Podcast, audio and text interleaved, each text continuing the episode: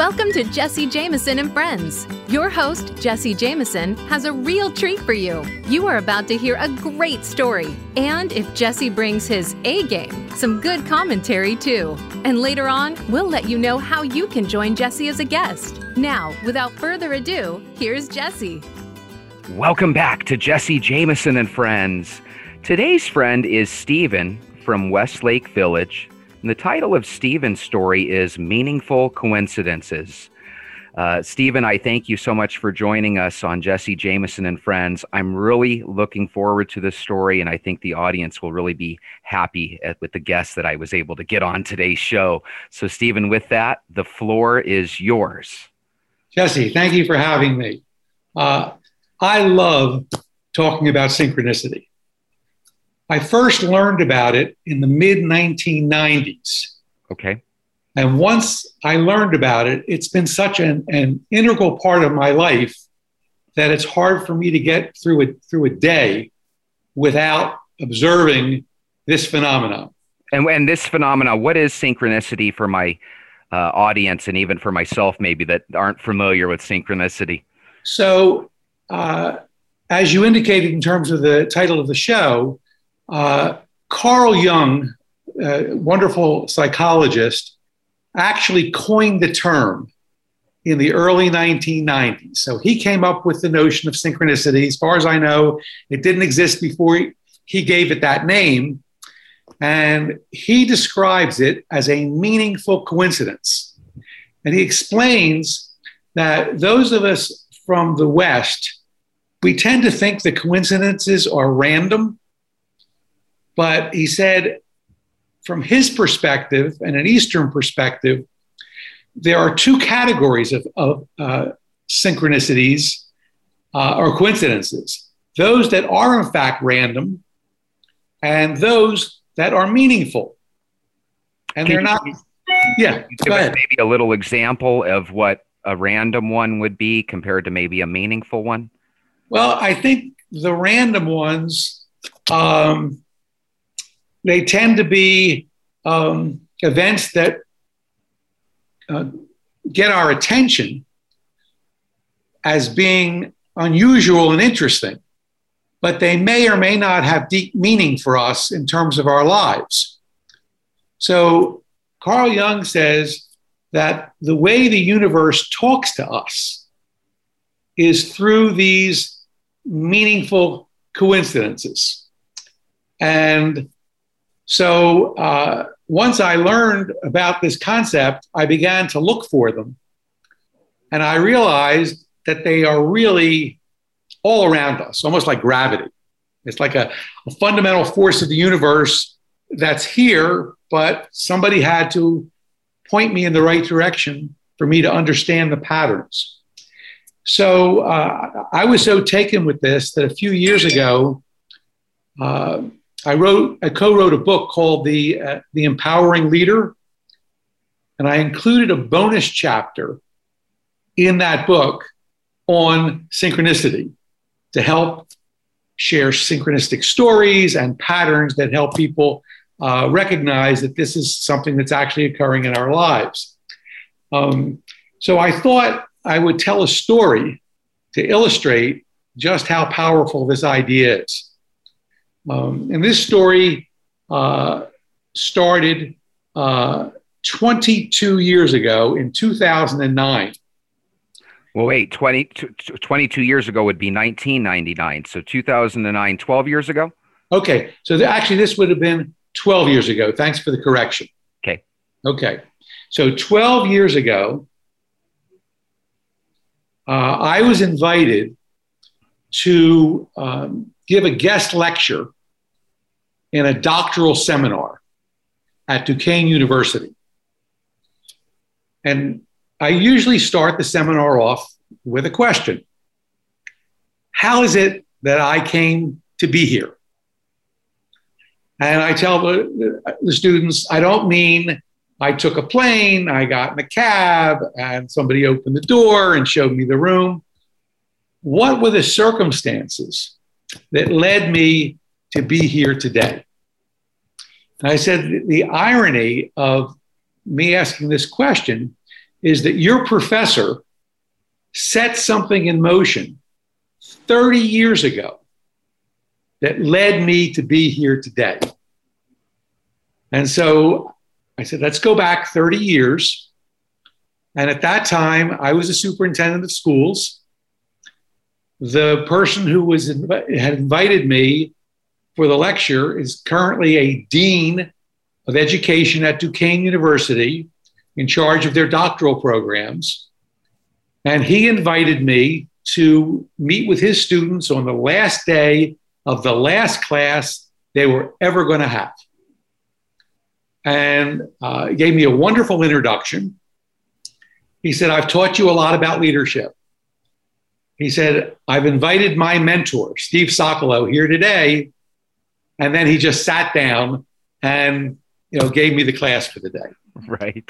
Which was just fabulous. And so I said, well, here's where it all began. Jim, Jim's daughter was in kindergarten. And another fellow classmate of hers in the same kindergarten class, her father was a guy by the name of Paul Houston. And at the time, Paul was the superintendent of Princeton um, School District in New Jersey. Jim said, Steve, you and Paul have to meet. You guys are like cut from the same mold, and I'm going to have you over for a barbecue so you can meet each other. So Jim arranged for me to meet Paul Houston, and we did like each other. I went to visit him in his school district. We swapped some stories, and I thought that was that. How little did I know it was only the beginning. Then what happened is when the universe wants to get your attention, it sends something your way more than once. So in my case, I was applying for other superintendencies and I kept coming in second or third. And I said to a buddy of mine, I keep being the runner up, not getting the top spot. And he said, Why do you think that's the case? I said, I don't think I have a good enough pedigree. I said, I went to a good university, Temple University. I even taught there. I said, but I didn't go to Harvard or Stanford or Yale or some of the, you know, better known universities. And a lot of the people I'm competing against got their degrees from those, those universities. So my buddy said, hmm, maybe you should go to Harvard See if they have some summer program. At least you could put Harvard on your resume. That was the first synchronistic message. Go to Harvard in the summer. But I just tucked it away. I didn't know that I should act on that. I just thought, well, that's something to consider. So now the universe wanted to get my attention further. Shortly thereafter, my high school principal came to me and said, they have a seminar at Harvard, an invitational seminar for superintendents. He said, I went to the invitational seminar for principals and I met the people involved in the superintendent seminar. He said, they're phenomenal. He said, you will love them and they will love you. I can make a phone call and I can make sure you get an invitation. So that's part so that's part two, right? That's part two. Right. So he now offers to make a phone call for me. I said, let me think about it.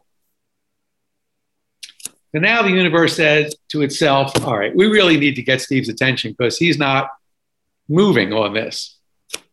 Next thing I know, I get a phone call from a general.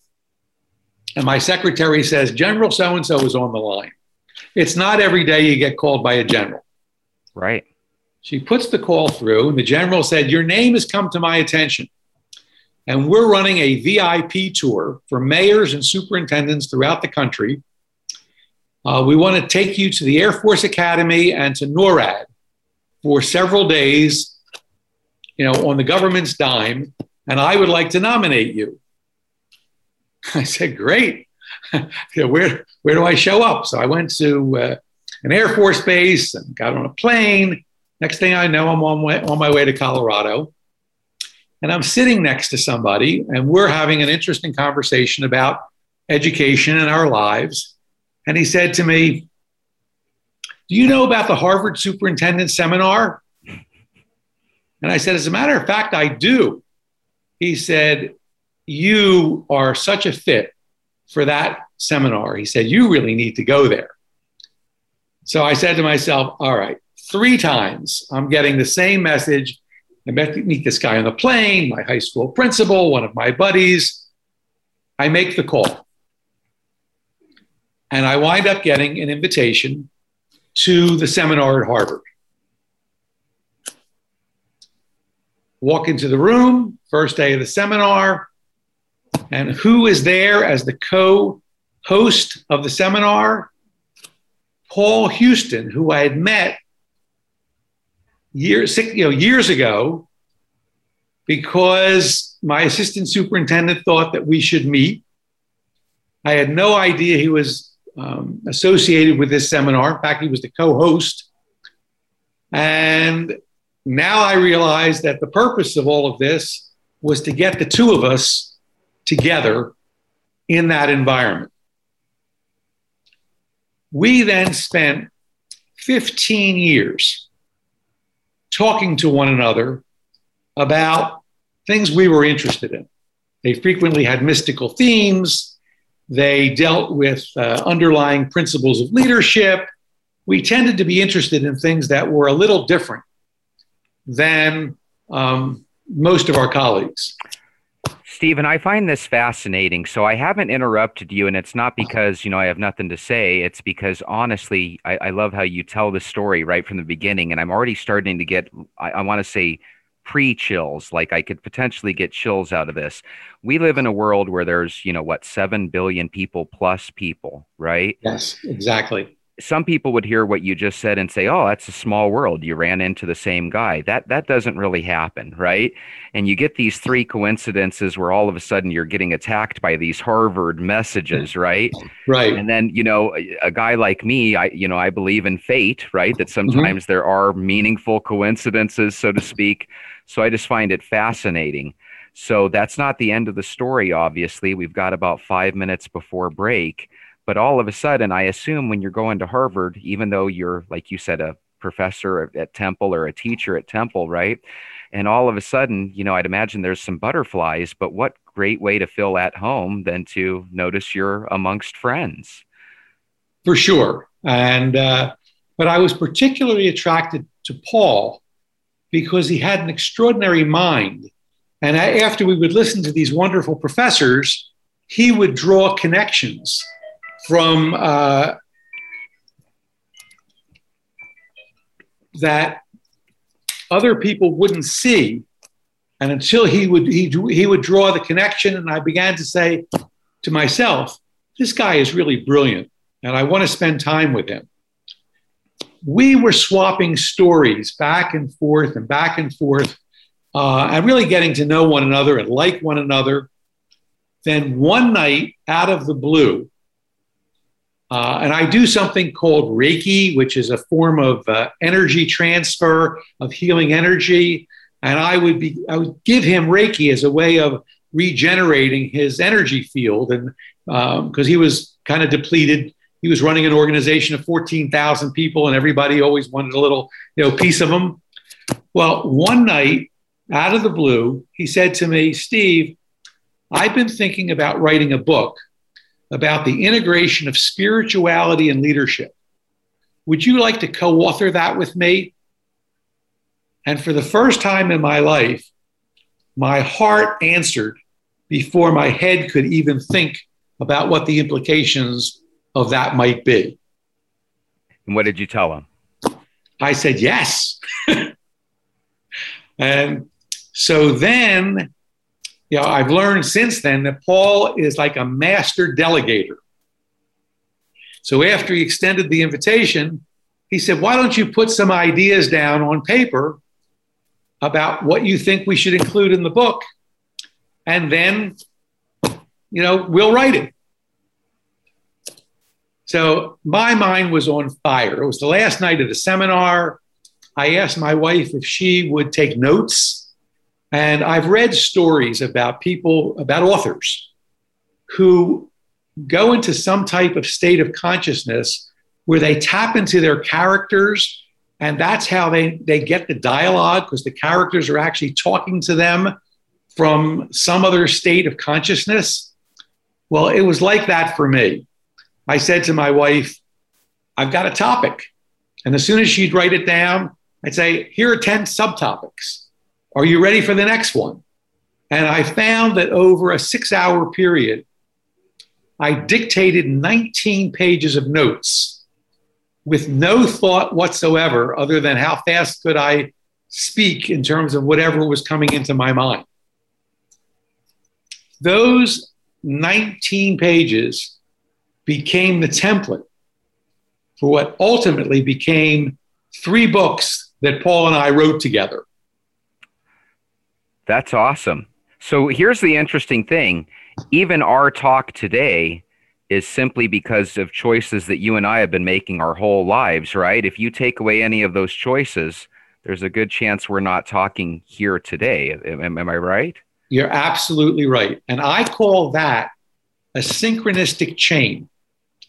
Everything in our lives at some point, one door opens another door that opens another. It's like branching. And each thing leads to another thing.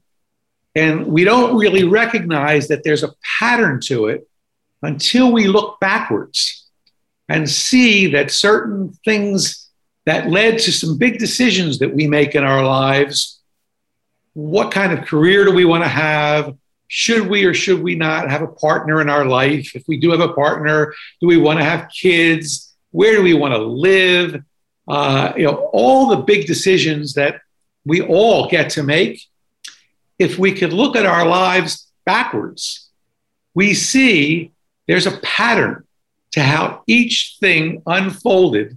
And as you said, you and I were led to each other in a similar way so that we could have this experience today. Um, Steve, I want you to hold that thought. We're going to take a quick break. When we get back, we're going to talk a little bit more how one action leads to another and how small steps can lead to something ginormous. So we'll be right back.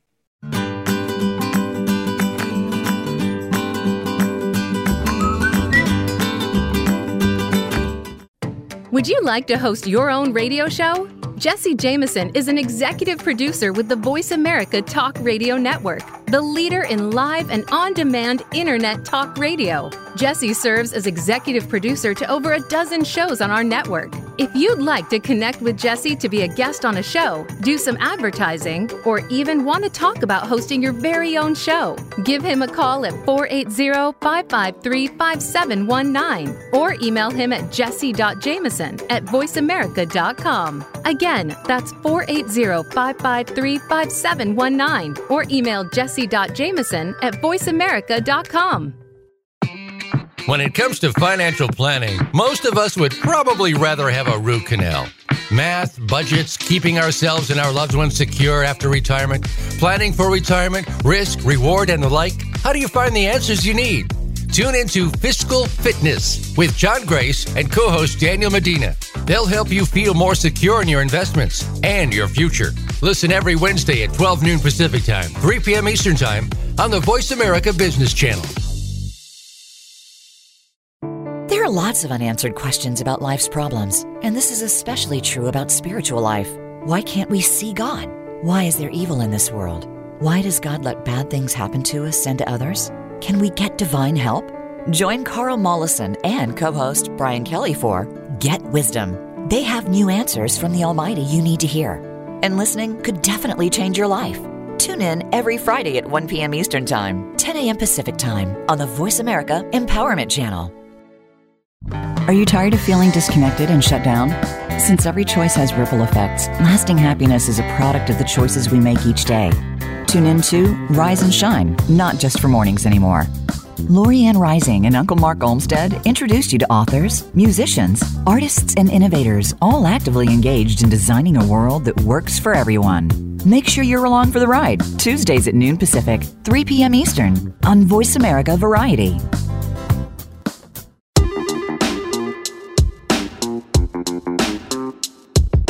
Thanks for tuning in to Jesse Jameson and Friends. Do you have a super short story that you'd like to have Jesse read on the show? Simply email him. You ready? It's jesse.jameson at voiceamerica.com. And who knows, Jesse might just read your short story on a future show.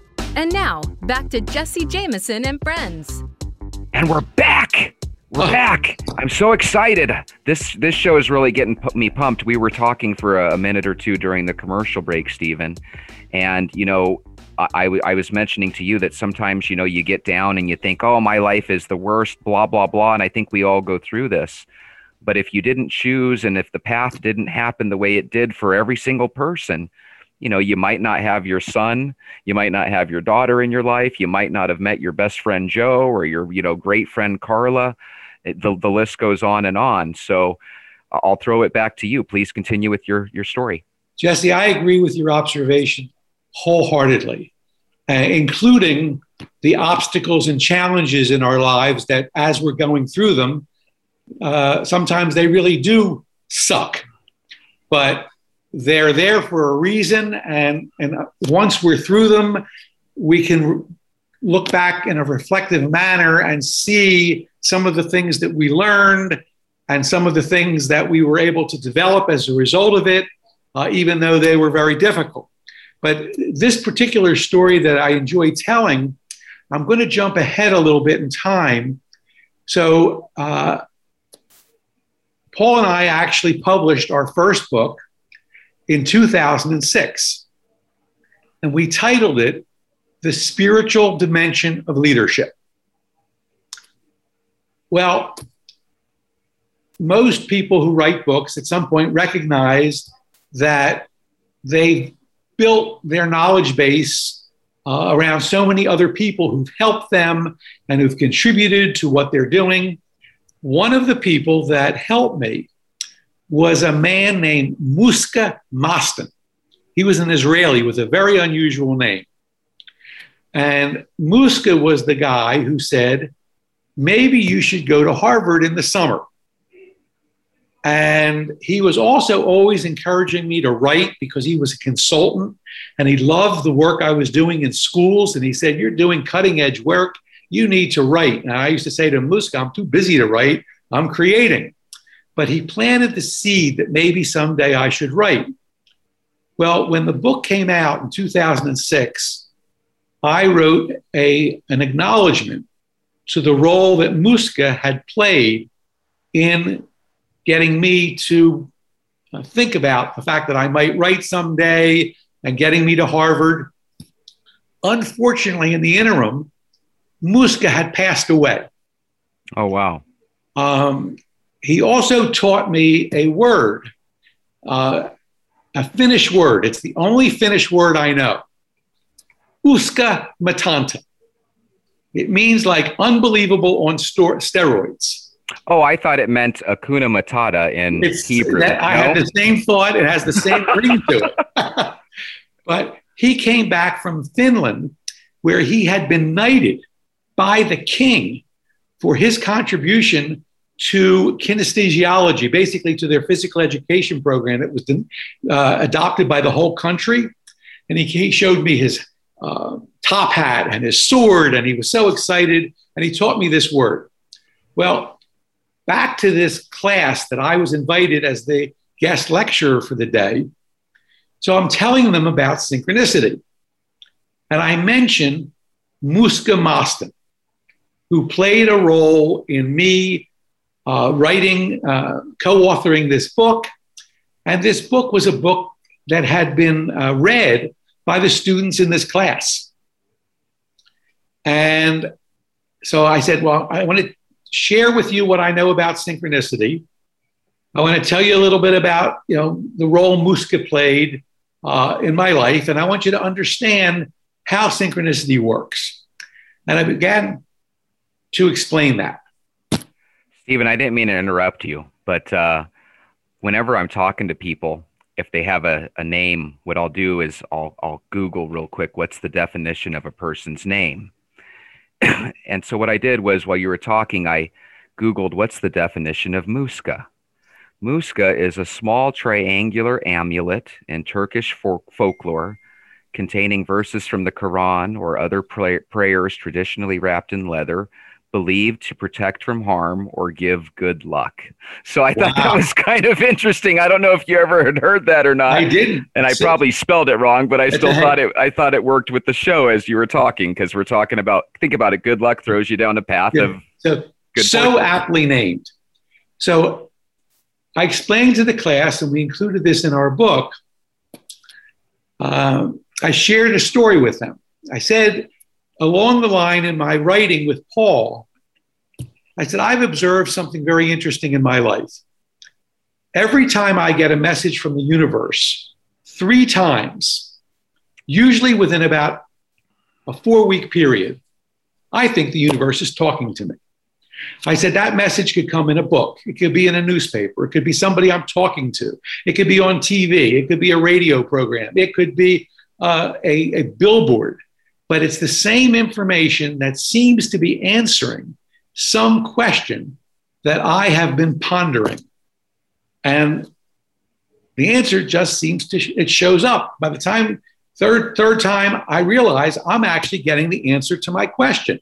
Steve, here's the interesting thing, and I don't mean to say you're preaching to the choir because not everybody believes this, but I've had some interesting moments too. So when I hear you saying this, it's like I feel like, you know, you're going through in your life these same epiphanies that I have in mine, and that's probably why you and I are fun, mellow people. Continue. I didn't mean to interrupt oh, you. Absolutely. And I think our listeners are going to be um, realize will realize they're having similar experiences because this is really something that's universal that Carl Jung identified. And so then, as I shared this with Paul, Paul said, "Well, you know, in my life, Steve, when something shows up twice, usually within four weeks, I think the universe is talking to me."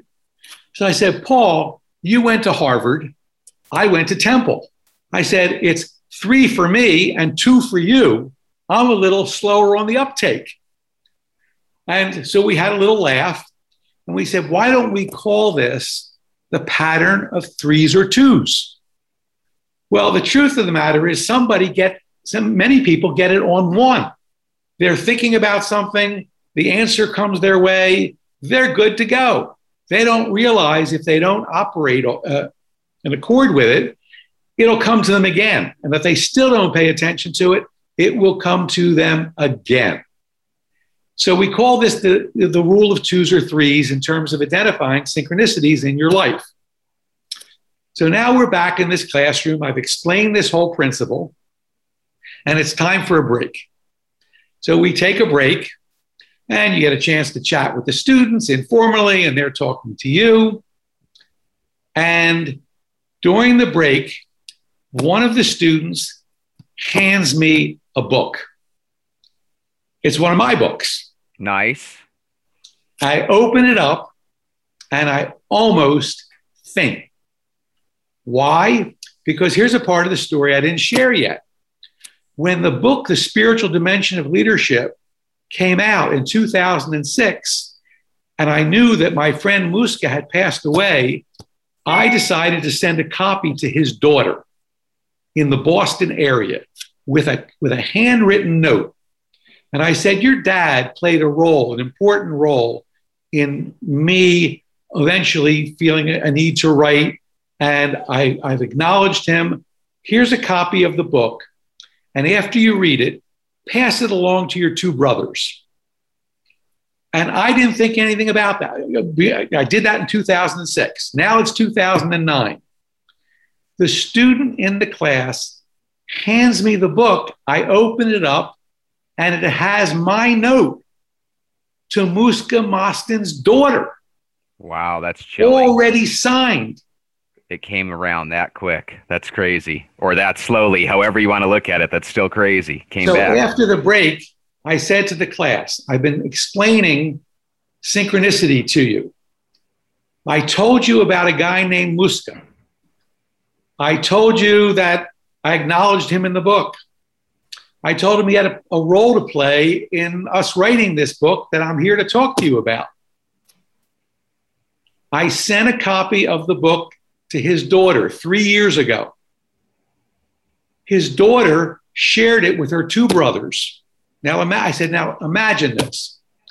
The last brother must have decided, why keep it on a shelf to gather dust? And he must have sent it to a used bookstore in Boston. Somehow that book made it from Boston to Pittsburgh over a three year period. Then somebody from this class picked that very book and brought it to this class for me to sign today. Now, I want you to think about the probability of trying to make that happen in the universe. And I said, if you don't believe in synchronicity now, perhaps you never will. And so, so, Steve, so Stephen, let's play devil's advocate sure. just for fun, real quick. Sure. So a lot of people will say, okay, you take six billion people, right? You separate friends from kindergarten or from a young age, right? You're bound to have it's a small world situation happen all the time, right? People are going to meet up in Vegas on a whim. People are going to meet up on in foreign countries on a whim. But what you're basically saying is no, even though mathematically that's bound to happen, these things are happening ultimately for a reason. So when these things do happen, it sounds like you firmly believe that that is the universe in some way shape or form communicating with you kind of letting you know that hey this is the path you know that you're supposed to be on? I, I do believe that. In fact it may not just be the path you're supposed to be on. It may be an alert not to take a particular path. In other words the information that we get is somehow related to information that a we're either seeking or that somehow the universe knows that we need in order for us to fulfill our life's purpose or purposes. So these things are, they come our way. And the, the way I look at it, I don't look at this as a, uh, as fate, meaning this is meant to be no matter what. I look at it more like there's a possibility that's being presented to you. And if you choose it, then that possibility will help you align with your purposes and the things that uh, are possible for you. But you have to say yes. You have to first recognize, yeah, I want to look at that, and and then you actually have to do something about that. So I don't think it was preordained that I was going to be in Jim's class that day, or preordained that I would write that book with Paul. But I think the possibilities of all that occurring were presented in a way that's much more likely than pure chance. Yeah, it's interesting. You know, parents have choices when kids are young. You know, do we get Joey or or or Jill? Do we get them into dance? Do we get them into art? Do we get them into sports? All right, let's go sports. Do we get them into something intense like wrestling or football, or do we get them into something more individual like maybe tennis, right? And it's kind of interesting to know that every decision that goes into that is going to have a monumental uh, outcome, right? Because if you go into tennis, you're never ever going to necessarily be down that path that you would have a, as a football player or as an artist or whatever the situation. So the the Stephen Sokolow that you are now, the Jesse Jameson that I am now, you take out any little movement along the way, and we probably aren't talking right now, right? I mean, the chances exactly, exactly. I, I find that I find that really interesting. I do too, and uh, the more I have been aware of this pattern, the more I see it, and so some of our listeners are already very familiar with this pattern and are sort of nodding their head yes. Others, it might be a, kind of a new idea. But my experience is that once they're uh, tuned in to that as a possibility, they'll begin to see it more in their lives because the I'm, pattern is the pattern. I'm glad you mentioned that, Steve. So the reality is, you think even if somebody doesn't believe this at all, they're probably just blind to it right now. Do you exactly. have any? We, we have about three minutes before break. Do you have any tips on how a person could be, maybe be more aware or cognizant of these potential signals that are out there? Well, there's no question that when they show up, they stand out. they're not just like, you know, if the mailman comes every day and now the mailman comes again, there's nothing different about that. Something is different that at some level, usually it's at a subconscious level, you get a little um, sense, sensation that that has something to do with you, that you've been thinking about it, or that it might you might find it interesting. It just, and then you might have that sensation or awareness about a lot of things. But how many times does it happen again in a short time frame? And a third time in a short time frame. That's what distinguishes that, from my point of view, that the universe is really trying to get our attention. So could we maybe ask the universe for certain questions that are give you know you know for certain answers and then see what th- comes back at us? How would you recommend a person that like I said maybe doesn't believe in the things that we're throwing out there uh, Jesse, maybe I, maybe wants to test it? I, I love the way your mind works. I really do. Because our minds are powerful. And so we do a lot in terms of our thought patterns and our intentions. And we could actually ask the universe a question and see what shows up. Because sometimes we have these questions and they're at a, almost a subliminal level. They, you know, we're not really that focused on them. But we actually, if we have a question that we are focused on, should I move to California? Should I take this job? Should I pursue this relationship? And you sort of say, to the universe, I'm inviting some signs that they're like uh, pointing me in a uh, like that. You, you have this little stop sign, go, no go, a stop sign that's saying, nah, not so much, or a little go sign saying, go a little further and check it out. We're going to take a quick break, Stephen. And then when we get back, uh, we're going to continue this discussion. So we'll be right back.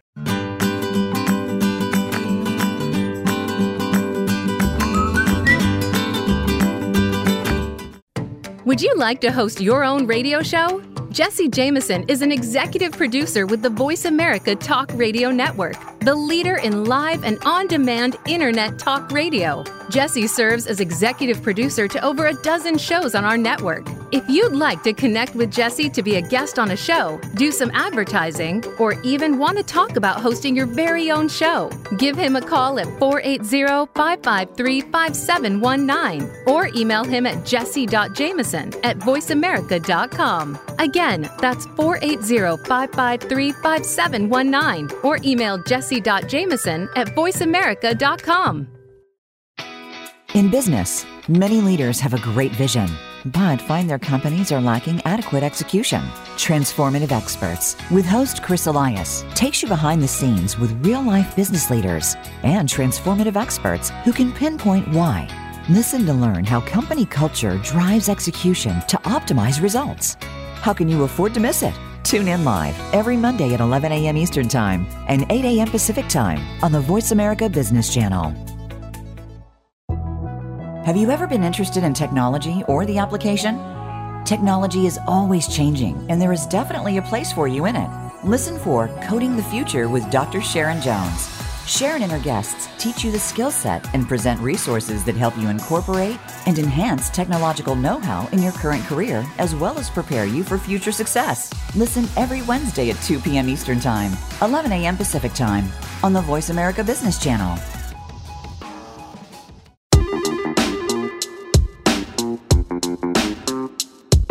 Thanks for tuning in to Jesse Jameson and Friends. Do you have a super short story that you'd like to have Jesse read on the show? Simply email him.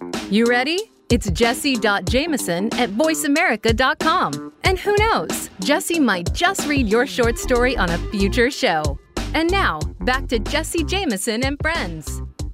So we're back. So, Stephen, um, I have something that's been happening to me since I was little that I thought was kind of interesting, and I just wanted your thoughts on it.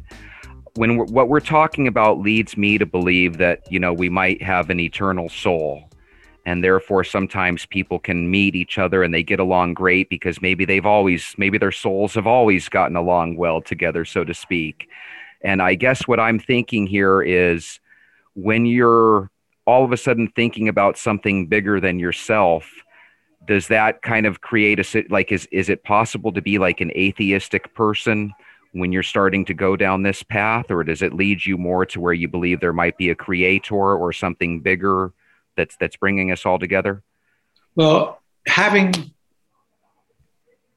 been investigating spiritual issues for some time as opposed to religious issues i think that even if you are an atheist or agnostic, you might be open to exploring the patterns and, ex- and leaving open the possibility that these, in fact, are possibilities, not necessarily having to tie that into a religious belief in the, involving a creator per se, but to believe that um, we live in a universe that may in fact have meaning and meaning you know collectively and individually and that we are an important part of the universe. Um, i actually believe that each of I, one of the images that i wrote about in one of our books i said imagine i don't know a thousand piece puzzle or it could be 10000 or a million pieces. One of those pieces is you. And you're the only one that has that piece so the puzzle isn't complete without our piece. And what we do with our piece, we carry that piece. Whether we use it to fit into the larger construct or not is our choice. But we, I think, each have a piece to a larger tapestry, a larger um, puzzle uh, of this pattern of life that is such a mystery. And uh, so, and I think synchronicity is one of those patterns that actually helps us find meaning. But you don't necessarily believe in fate, though. So you believe all these things happen for a reason, but not necessarily for a reason to an end. Am I correct? Not, not fate per se, but I actually believe that um, we each um, have some uh, unique gifts and some unique things that uh, we need to learn, and that in a given lifetime, and obviously to say that means I think we get more than one. We're here to learn, and we're here to share what we have with others. Now that's a that's a worldview, and I never ever want to impose my worldview on any other person. I respect that there are so many different worldviews, but this is a worldview that is I find satisfying and it, and it, it, it works for me and a lot of other people that I talk to. But I recognize there are many other worldviews. So, Stephen, it sounds like you just said you believe somewhat in reincarnation. Are you the same soul during those different lives? In other words, are you viewing it the same way you would throughout time, or are you a different soul and you're still reincarnated? In other words, yeah, you yeah. get a different body, but do you get a different mind and soul as well? What's your thoughts on that? My belief, and there are many writers who've written in depth about these things, is that we're, we're the same soul in different bodies, but that our soul itself is evolving.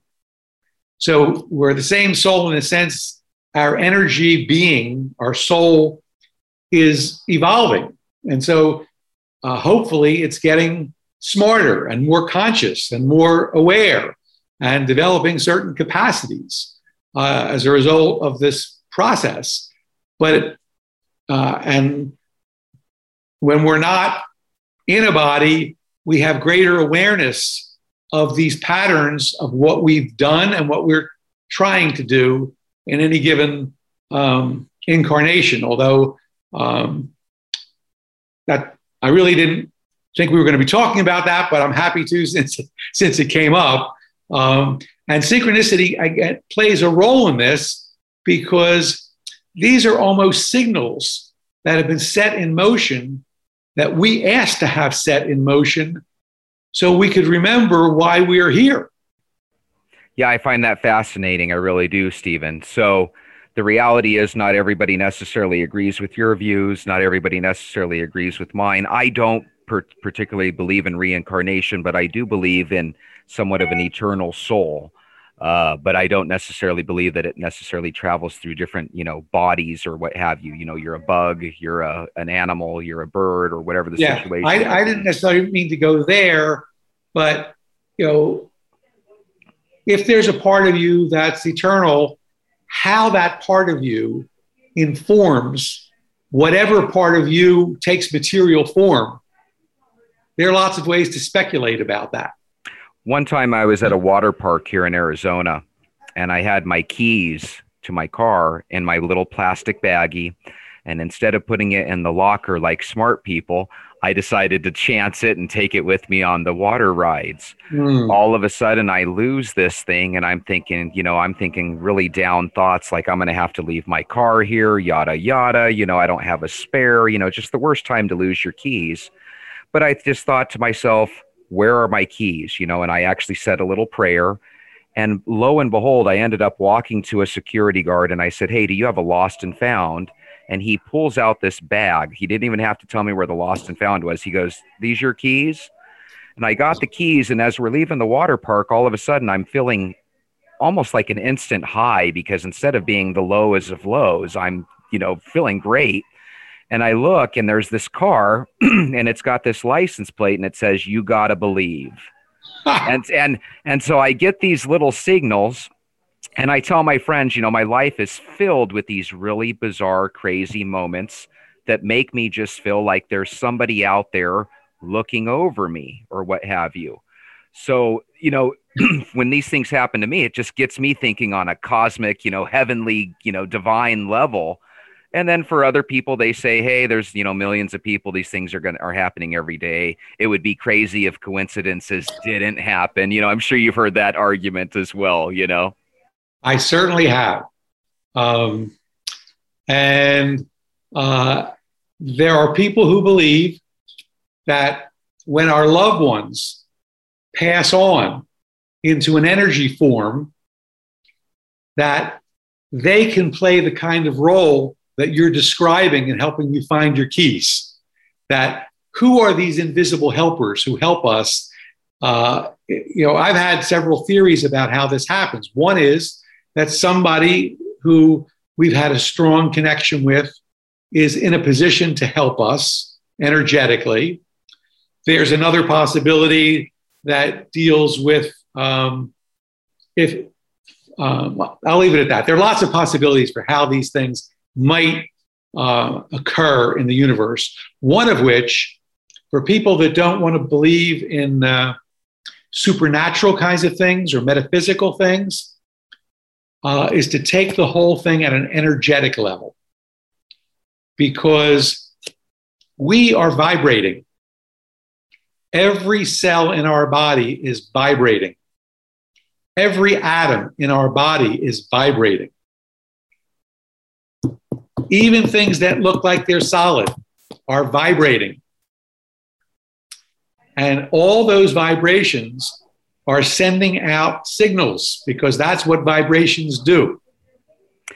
My ex girlfriend, she used to call me the human vibrator. It's bizarre how these things all kind of work uh, interchangeably.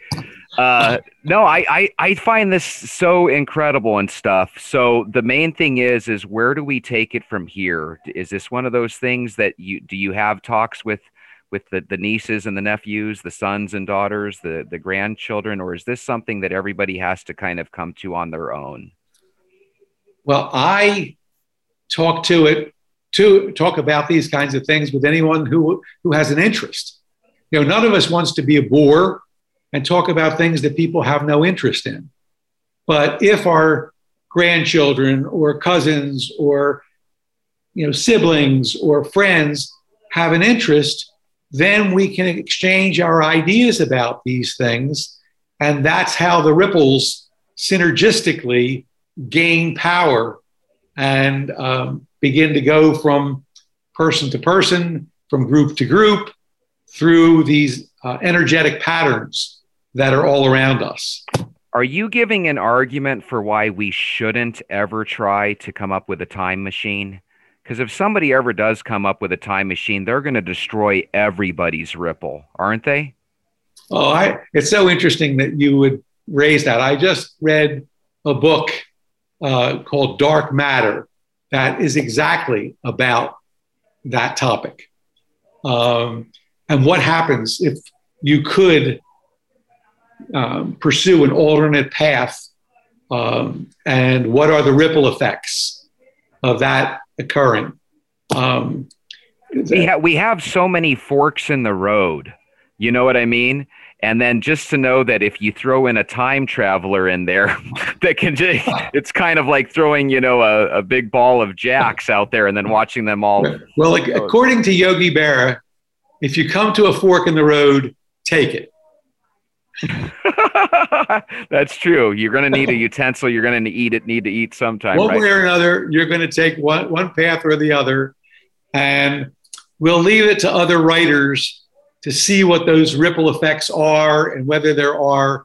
Um, uh, we live in something called a multiverse. I was just, I, I, I, you're giving me chills because I was thinking multiverse five seconds before you said it because I was thinking, okay, we're talking about all these little forks in the road the multiverse dictates that all those forks are taken right in different yes. multiverses. So right now you and i are talking uh, or i'm talking now and you're listening in another universe. You might be talking and i might be listening right and we might be having the same talk and every every option is actually occurring right? And there's some serious scientists uh, like brian greene and others who've written uh, books about the multiverse and why in terms of our laws of physics they're completely plausible. Yet to have firm proof, but there's nothing in the mathematics that denies those possibilities. Yeah, it's just like if you were to go anywhere else in the solar system, right? Mm-hmm. From that point, you know that there's aliens out there because you know if this little planet called Earth where these human beings are, right? But when you live on Earth, you're not so sure about everywhere else. But I have a feeling I have a feeling there are aliens out there. What do you think? Do you believe in the Drake equation that there's some other beings out there? Well, um, I have a friend who lives in Washougal, Washington. And he was telling me about his experience watching alien craft go into a mountain. And was he drinking, Stephen? Come yeah, on. Yeah, well, I said something like that. He said, YouTube Adams Mountain in Washington State, and you can watch videos of what he has seen. I said to him, next time I'm visiting you, I would like to have the experience myself. So, next time I visited him, we took a, a ride about one hour from his home. And once a week, several hundred people sit in an open field with uh, night vision goggles and watch these unexplained aerial phenomena. And I got to see it for myself. What did you think when you saw it? Were you thinking uh, USA Armed Forces, or were you thinking? I was thinking. A- I don't have an explanation, but clearly I'm seeing spheres in formation moving in patterns that I have never seen other than in uh, some computer generated graphic, you know, in a movie, and I'm watching it in real time. Where they were created uh, and exactly what they're doing was beyond what I could personally observe in the moment, but I did observe something that was uh, beyond what we normally see. We've got about two minutes left. Tell us the name of a couple of your latest books and where we can find them. And if you would, share your website with our, our audience as well, Stephen. Oh, thank you. So, that first book was The Spiritual Dimension of Leadership in 2006. Then we wrote uh, The Wise Leader uh, a number of years later. And then after that, we wrote The Empowering Leader. So there are three of them that are out there. They're available on Amazon or our website, which is the Center for Empowered Leadership.com. Uh, and uh, we will write one more book, I think, before we're through. And uh, we enjoy writing about the um, underlying values that we think promote wise and effective leadership. So uh, it doesn't sound as though this is true from our dialogue, but I'm a pretty practical guy. I was a superintendent of schools for more than 25 years, and you have to be pretty practical. So ultimately, I want the things I write about to be useful. Superintendent Sokolow is crazy. So, uh, Stephen, I, I want to thank you for coming on, Jesse Jameson and friends. Do you think in the future we can have you come back on and share some more stories? I think I would like that because I had other story, stories to share, but you're so engaging and this is so uh, this is a lot of fun so sure i would be delighted to. Well the number one thing i like is just for my audience to kind of think and i love i love shows on tv that make people think and i feel like the talk today with you and you sharing your story and how things kind of come all all around right? Come full circle. I think that stuff is really fascinating. I think there's something really kind of magical about this world we live in stephen so thank you for inviting me, Jesse, and, and the opportunity to have dialogue with you and, and your, our listeners. Yeah, and for everybody listening, please tune in again next week to Jesse Jameson and friends. We'll see you guys soon. Bye bye.